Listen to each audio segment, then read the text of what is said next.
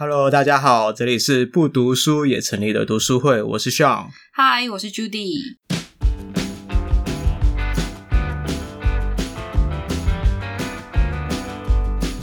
大家有没有发现今天这集比较不一样？因为这是我们第一次啊，就是要用对谈的方式来介绍书这样子。对，所以我现在真的也是蛮紧张，那就希望等一下讲话不要太结巴。那我们今天要介绍的书跟心理学有关，就是我觉得啊，认识自己是我们一生很重要的课题。那我们要怎么样善用自己的特质，利用自己独特的一面做自己，可是还是可以对社会做出贡献，然后活出自己的人生风格，自己的生活的价值。对，那今天的书会把这个答案告诉你这样子。那这本书就是阿德勒心理学讲义，它的原文书名叫做 The Science of Living， 作者就是心理学家阿德勒啦。那我觉得为什么要看这本书呢？因为这本书是带领我们读者进入阿德勒心理学非常重要的入门书，而且它里面所谈论的道理就会告诉我们要怎么克服爱啊、工作啊、交友这些就是人生的难题。那接着就让我们赶快开始吧。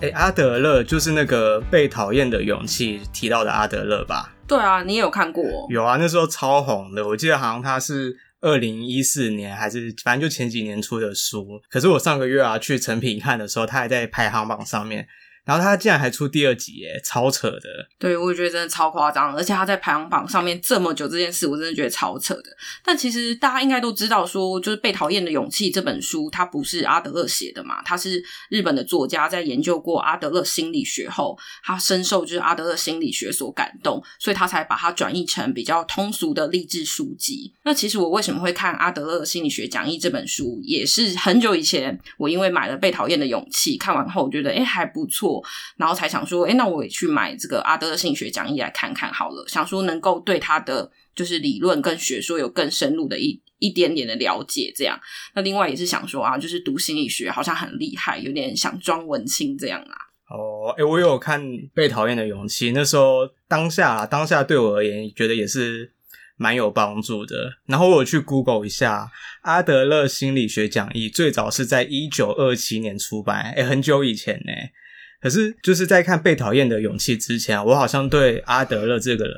没有什么印象，好像不像弗洛伊德啊，他有什么孟德解析啊那种很知名的著作。没错啊，因为真的就是在亚洲的社会化，阿德勒他的名字是拜被讨厌的勇气这本书爆红所赐，他的知名度才提高。但是其实就是在心理学界里面，阿德勒他的地位是很高的，他和弗洛伊德还有荣格这些人并称为心理学三大巨头、嗯、那虽然他的名气没有在嗯、呃，像前面那两个人那么大，不过像是卡内基，对，就是那个教人际关系沟通啊表达的那个卡内基，或者是现在现代一些家庭教育啊学校教育方面的一些理论都有受到阿德勒的启发。那我们可以说他所创立的这个个体心理学为日后西方心理学很多派别的发展都奠定了很重要的基础。欸，这样其实听起来蛮强的，因为讲到卡内基其实应该蛮多人，就大家应该都听过，或者很很多人可能都有去上过卡内基的课程啊什么的，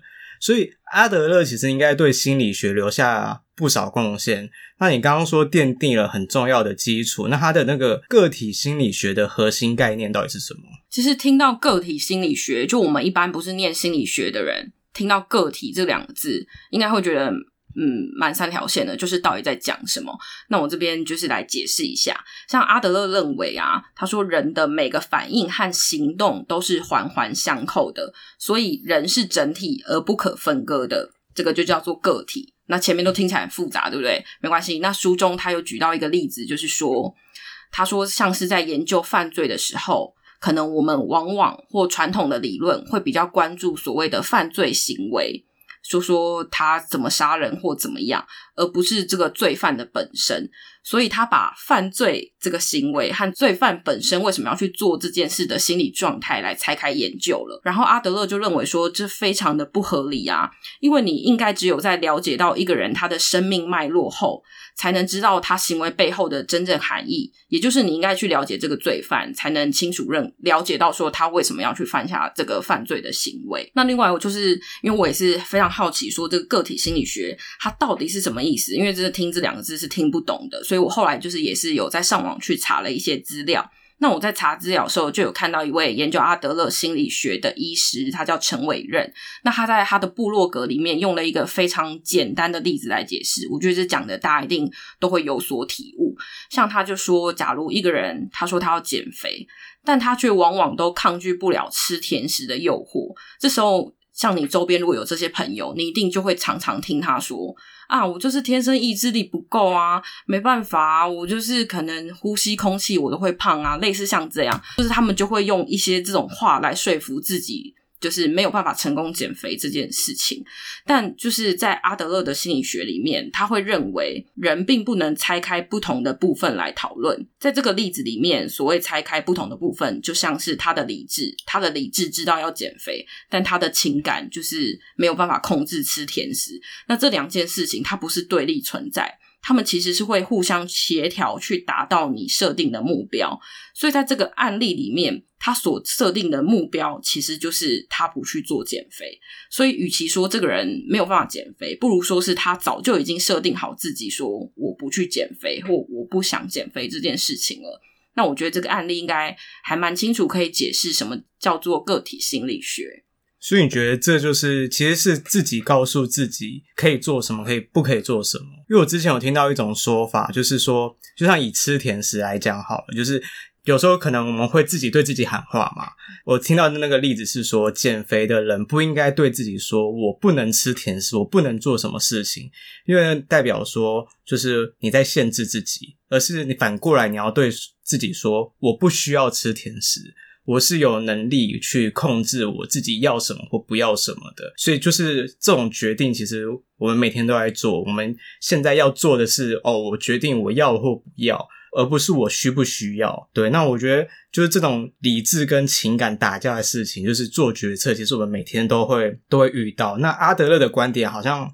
蛮容易去解释这样子的事情，所以这也是很多人会说他的心理学是生活心理学的一个很重要的一个因素吧。嗯，对啊，就像你这样说的，因为其实像阿德勒他认为说心理学这个东西我们会觉得很高大上，但他认为说这个应该都是人人可以获得的生活的普通的常识。他提到常识，那我印象很深刻是在这本书里面，就是序言就有一个教授提到一个小故事，是说就阿德勒他某次在演说过后就被观众呛说，诶，你所讲的这些东西不过就是一些常识而已嘛。但阿德勒他的回应就也蛮有趣的，他说诶，常识有什么不好？所以这我印象还蛮深刻的。那另外其实个体心理学它也强调一个观点，是我们可能人人都会觉得这不就是常识吗？但其实是非常重要。那就是他说他认为就人和大自然跟其他动物相比是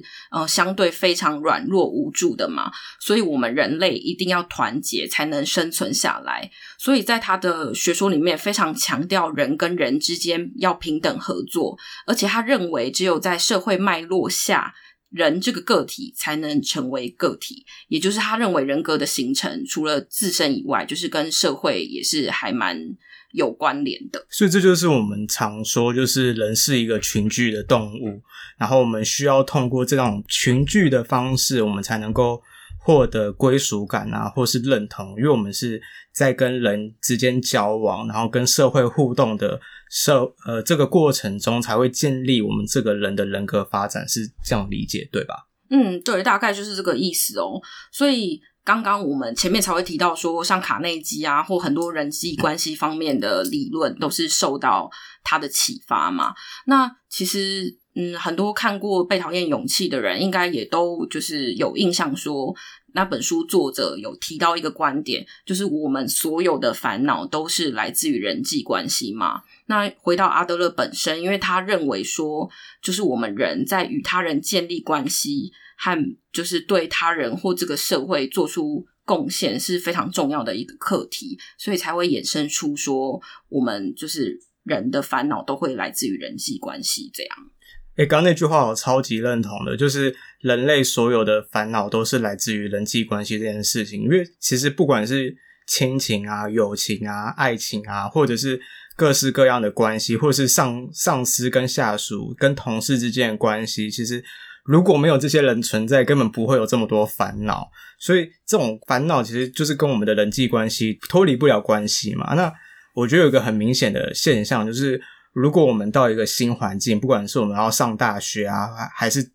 或是我们进公司，其实一开始一定是先从加入一个小圈圈开始，一定是假如说我今天到一间新的公司好了，我一定是先跟带我的那个同事，或者是跟我同期进入的那个那些同事们会比较好。那这其实也是归属感的一个解释吧。对啊，其实应该大部分人都会这样吧，就进入到一个新团体一定会找就是跟自己比较合的人，然后我们讲不好一点其实就是搞小团体啦。那其实这个在阿德勒心理学讲义这本书里面也有提到，那阿德勒很明确的说，其实搞小团体这个行为就是人在克服自己无能感和自卑感的举动。那我们这边既然谈到自卑感，其实就一定要提到在阿德勒心理学里面，自卑感这三个字是非常重要的概念。他说人因为自卑才会感到脆弱，那既然脆弱，所以我们才会过着群居的社会生活嘛。那在他的学说里面，就是我们当我们感到自卑的时候，去追求让自己变得更好的这个心态，就是人所有行为或一些心态的根本动力来源。所以我们在生活上常常会遇到各种问题啊，其实他认为说这多少都会产生你不同程度的自卑感，但是这个自卑感你往好的方向，它可以变成你成功然后向上发展的一个动力，但如果你可能一直沉溺在这个自卑感中走不出来，它可能也会变成你失败的来源。所以说如果我足够强大，我没有自卑感的话，我根本不需要群居生活，我就是一个人可以过得很好。可是如果我就是一般人的话，我可能就是有些人就是会把自卑感化为力量，就是它就是好的一面，它可以给我带来动力。可是有些就是它带来负面影响，就是我反而就一蹶不振，然后开始可能会有一些就是情绪低落啊，或者是对自己极度没有自信这样子。嗯，其实就是一半对一半不对哦。在那个阿德勒心理学讲呃讲义，它里面提到还蛮重要的观点，像前面有提到，他认为说人就是跟这个社会互动是非常重要的一环。然后像可能你刚才提到说他就是呃离开了这个社会，过着独自的生活，其实这种人反而在他的理论里面很容易变成，因为他对社会失去兴趣，然后会变得可能衍生出所谓叫做自卑情结的这种疾病。在他的理论里面，就是自卑情结是一种病，那因为他不想要跟别人互动嘛，他可能就沉溺在自己的一些虚幻的幻想中，那甚至后来严重还有可能会演变成所谓犯罪的一些行为这样。那像可能我们提到所谓自卑情结或自卑感，呃，生活化一点的例子来说，大家一定都有碰过，可能身边有一些朋友或是遇到一些人，他们老是会把说啊，要是我的话我就会怎样怎样做啊，或是可能长官老板派一堆工作给他，然后他只会抱怨，他说啊我也很想反抗啊，啊如果你跟他说啊你为什么不跟老板就是投诉还怎么样，他又会理由一堆说啊可是怎么样怎么样我没有办法什么。像这种人在阿德勒的心理学里面都代表说他有非常强烈的自卑感。那所以我们在生活中如果遇到如果这些人是你的朋友的话，其实最好的话就是鼓励他们去离开这种比较不好的想法。那因为就像刚才提到的说，如果这个人他一直采取很消极负面的行动来面对他自己的自卑感的话，他严重就会变成刚才提到那个自卑情结，然后这真的就是在他的学说里面这就是一种病，他就会不断的去逃避所有问题啊，然后采取一些比较非建设性的行为。那这边非建设性行为指的可能就是犯罪，或是他会沉溺于酒精或毒品这些，然后他可能会用一些比较消极的方式来获取别人的同情跟关怀。那为什么要这么做？其实他进一步就是想利用这些事情来达到支配他人的目的，然后可能别人就得乖乖的听他的话，这件事情会让他觉得自己比别人来的优越，然后以此来消除他的自卑感。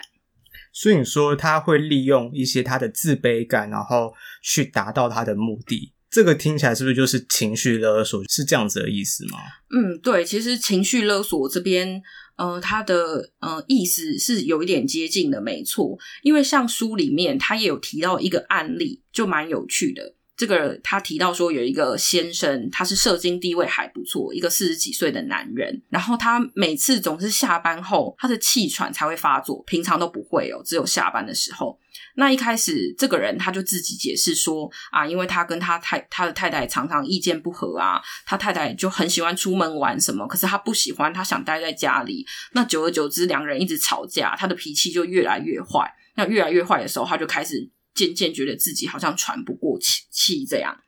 那可是就是心理学家深究后才发现说，原来这个男人他小时候曾经因为一些疾病的治疗关系，导致说他会有胸闷喘不过气的现象。那这时候他的保姆就会把他全部的注意力都放在这个男人身上，然后陪伴他，逗他开心什么，所以这也导致这个男人他从小就认为说应该有一个人随时随地都要在他旁边逗他开心，所以他长大后这个气喘这件事就变成他达到目的的手段。因为每次只要他气喘一发作，太太就会就是只能放弃说跟朋友出去玩，因为想说先生身体不舒服嘛，就留在家里照顾他。那这就让这个先生就是可能背地有一种他成为征服者的感觉，就是所有的人都得乖乖听他说的话这样。所以这些就是一个刚刚举的例子，就是一个自卑情节，然后他借由控制别人然后来证明自己的一个方式。那他们在获得这些优越感之后就会因此变得比较好吗？对，这个问题很有趣耶，因为其实我们说物极必反嘛，那在阿德勒的心理学里面就提到，当人的自卑感太严重的话，他会走到自卑情结嘛，那自卑情结继续往下走，他还有可能会变成所谓的优越情结。那要怎么解释这个东西？像是我们生活中其实常常会遇到一些人，他可能他企图从别人身上或别的面向来证明自己很优越，或是你就会看得出来他很努力，他努力用看起来很强很优秀这件事情来掩饰自己的不足，那这可能都会是所谓的优越情结。还有像大家常常听到说可能嗯，有一些理论是越自大的人越自卑啊，爱炫耀吹牛的人往往也都很自卑，其实也都是这样的案例。那我这边举一个比较严重就是比较不好一点的例，所谓优越情节的例子是，像他书里面有提到说某些罪犯他在被抓到之后，他也会对外声称说啊，我自己要成功犯罪这是一件轻而易举的事情啊。其实他就是像我刚刚提到说，他努力用看起来很强这件事情来证明他的优越。那这件事情就会让我想到前一阵子一个还蛮大的新闻，就是那个被枪决的死刑犯翁仁贤嘛，大家应该对这件事有印象吧？他在四月初的时候就是被执行枪决。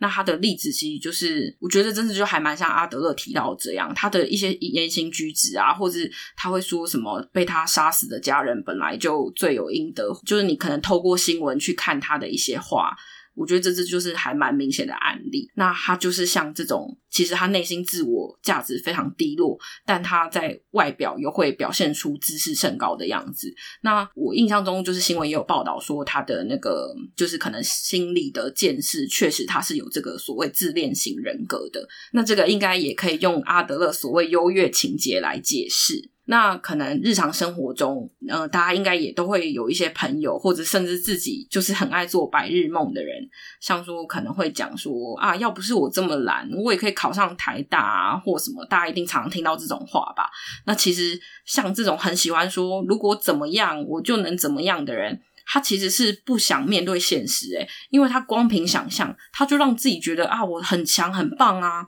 他就是没有实际的行动，就一直想一直想。那其实这种人就是也有可能导致所谓的优越情结，因为他在觉得自己不够好的时候，他不是付出行动，他只是诶转换一个心境，假装说啊我自己其实非常的好这样。我觉得这个这种人真的很多，尤其是在网络上那些网络酸民啊，那种就是就透过一个荧幕，然后就会开始酸言酸语，然后反正你也不知道我是谁，然后我就可以表现出自己很强大。我觉得这好像也可以用来解释优越情节这件事情。然后好像之前啊，我在看大部分的心理咨商或是行为分析这些的书籍啊，或是一些讨论的时候，会听到有人说就是什么样的性格跟家庭教育的养成有关。那阿德勒在这个方面 也, 也有这样的解释吗？有诶、欸、其实阿德勒心理学在关于家庭教育或学校教育，他有提出非常多的理论。因为阿德勒他认为说，我们人在四五岁小时候的时候，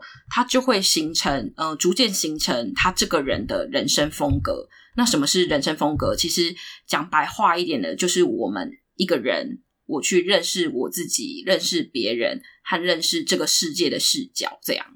这个概念听起来很像近代认知心理学里面提到的基模，在说就是人从过去的各种经验啊，然后或者是你自己体验过的事情，然后去形成对现实世界的各种人事物的认知的架构，是这样子的意思。嗯，其实就是人格的形塑啦。那因为我们回过头来说，就是这样从很小的时候就形成这个人格的话，所以家庭教育的气氛和氛围就真的对我们每一个人非常重要。那书里面他有提到一个概念是嗯，也是阿德勒很重要的理论之一。那我觉得这个超有趣的，因为这件事情在分析我自己的情况上面，我觉得非常有说服力。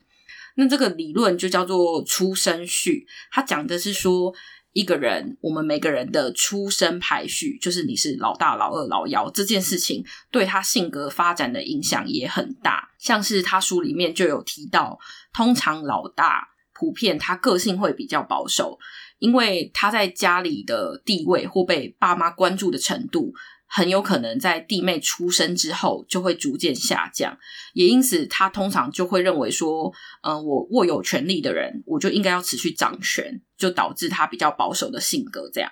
那可是可能严重一点点的状况也是，这个老大他如果逐渐失宠后，他就可能也从此会一蹶不振，觉得别人都不关心他，那就可能走上刚刚前面会提到一些比较对社会不好的路这样。那至于老二的话，他通常就是因为他上面就有哥哥或姐姐，他会比较想和他的哥姐平起平坐，那可能还会导致他的个性比较叛逆一点点。因为他们不管怎么样，现实中就是会有一个人或他的哥哥姐姐在上头和他们竞争嘛，那这个也会让他觉得说他在竞争里面比较有向上的动力，所以他们的眼光通常会比较放在远的事情上面，因为他们会一直想要追上自己的目标。那老幺的话，只是因为他年纪永远就是最小嘛，不管怎么样他就是家里最小的人，所以他通常就会拥有最多的父母或家人的关爱，那这就会变成他的优势，所以老幺通常发展的也会最好，因为他的资源最多，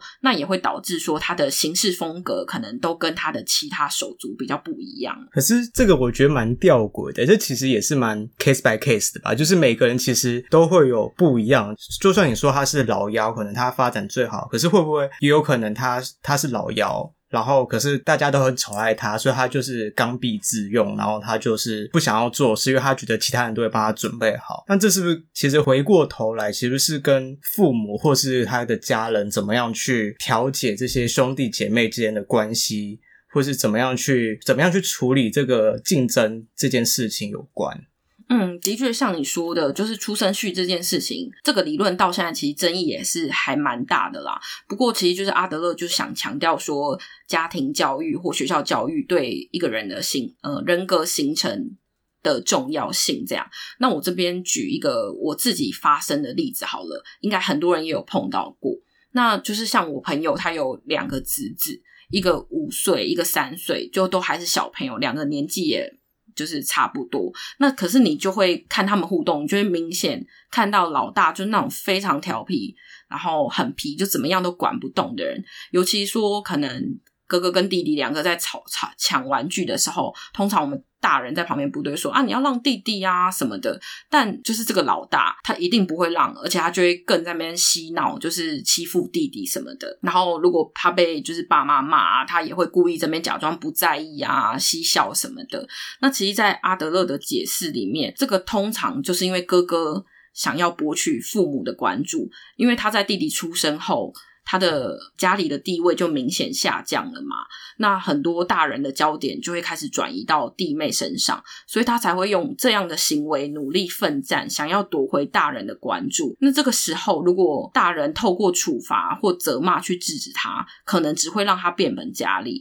因为你骂他或处罚他，让他知道说诶，这样的方式其实父母更会关注我，诶，就是他们可能就不会去理弟弟，然后就会把焦点一直放在我身上，所以他就会知道说他这样的行为是确实能够引起爸妈注意的，所以他可能不会因为被骂就乖乖的变好。那你有试着把这样子的就是出生序的理论套用到自己身上吗？就是在你自己的呃成长过程中是有遇过这样子的事情吗？其实就像我刚才提到，我觉得呃分析在我自己身上也蛮蛮准的耶，因为像我家里我是排行老二嘛，我上面有一个哥哥，下面有一个弟弟，然后我又刚好是女生，所以确实像书里面讲的，就是和他们相比，我从小个性就真的比较不服输一点，然后就很好胜这样，然后也是我们几个兄弟姐妹里面比较叛逆的那个人。因为像我印象蛮深刻，就是我还在念小学的时候，就自己偷偷跑去西门町穿耳洞啊，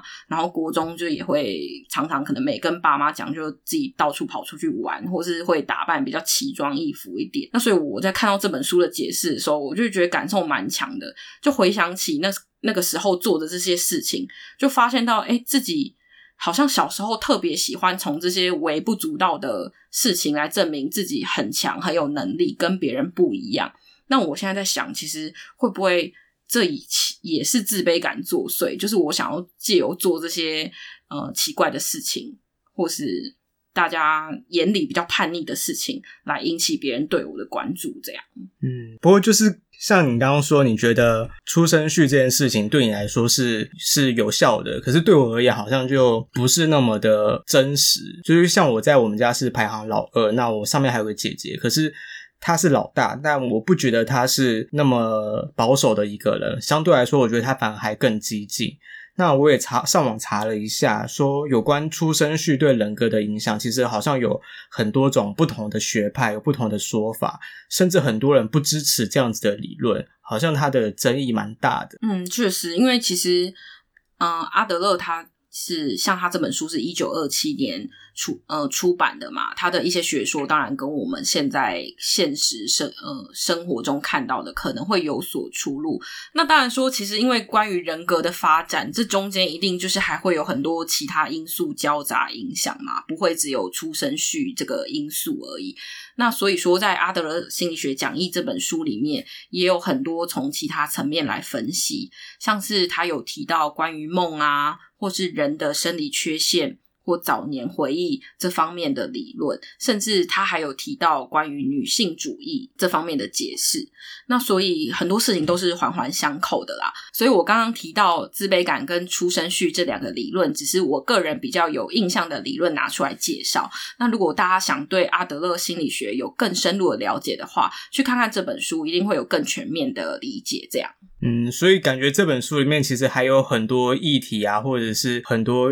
有趣的理论是可以去去探讨的。那我想问你最后一个问题哦，就是在讨论了这么多关于阿德勒心理学的理论，那你在看完这本书之后，你对自己而言，你觉得最大的启发或者是心得是什么？嗯，我觉得就像刚刚所说的，就阿德勒心理学它真的是一门把理论和实践非常紧密结合的一个学派，就它的很多理论都很适很适合拿在我们一般日常生活中就可以讨论。尤其其近年来大家对于说探索自我的意识也越来越高啊，很多人都会不断想要知道说啊，我自己为什么会这样会那样，那我应该要怎么做才能摆脱我不喜欢的性格，或者我应该要怎么做才能变变成更好好的自己。那阿德勒心理学讲义这本书就是一个非常好认识自己和了解别人的入门书，这样这是我的心得之一。那像刚刚就是一开始我们提到自卑感这件事情的时候，我在看书的时候也立刻联想到我最近的生活，因为就是我最近拖延症非常的严重，我觉得很多事情我都会拖到最后一刻，或是可能截止日快到了我才要开始做。那我就是仔细回想反思一下这件事情，那其实拖延某种程度就是在合理化我自己的自卑，因为我很害怕这件事情会失败，或者这件事情会做不好，所以当我拖拖拉拉最后一刻才做的时候，我就可以安慰自己说啊，要不是我一直这样拖，我早点做我一定就会做得更好啊，或是我就做得到，像诸如此类的。我觉得里面很多理论你都可以立刻的拿来反思自己的生活。那其实我觉得更重要的是说，你在反思就是你在意识到自己的问题的时候要怎么去调整和改变，这是最重要的。那其实阿德勒心理学里面也一直强调说，我们只要肯面对问题，拿出勇气去做改变，我们每个人对自己的生活都有主控权，而这也就是他非常强调的嗯概念，就是我们每个人其实都可以有任何的成就。那我们人会成功，凭借的是勇气这件事情，而不是说你先天获得了什么能力这样。所以我觉得其实很重要的在于说，你要怎么觉察自己的问题，然后先体验就是认识到自己的问题之后，你才要去调整跟改变，这件事情是需要勇气的。就像《被讨厌的勇气》里面说的，就是重点不在于说你一开始你天生拥有什么东西，而是你察觉后你要怎么去活用你拥有的这样的东西。只有这样子的决定，就是只有你自己才可以决定你自己要往哪一个方向去，或是你要成为什么样的人。我的想法是这样啦，就希望大家都能够从今天的分享中得到一点收获。那我们这集就先到这边，对，谢谢 Judy 的分享，大家拜拜，拜拜。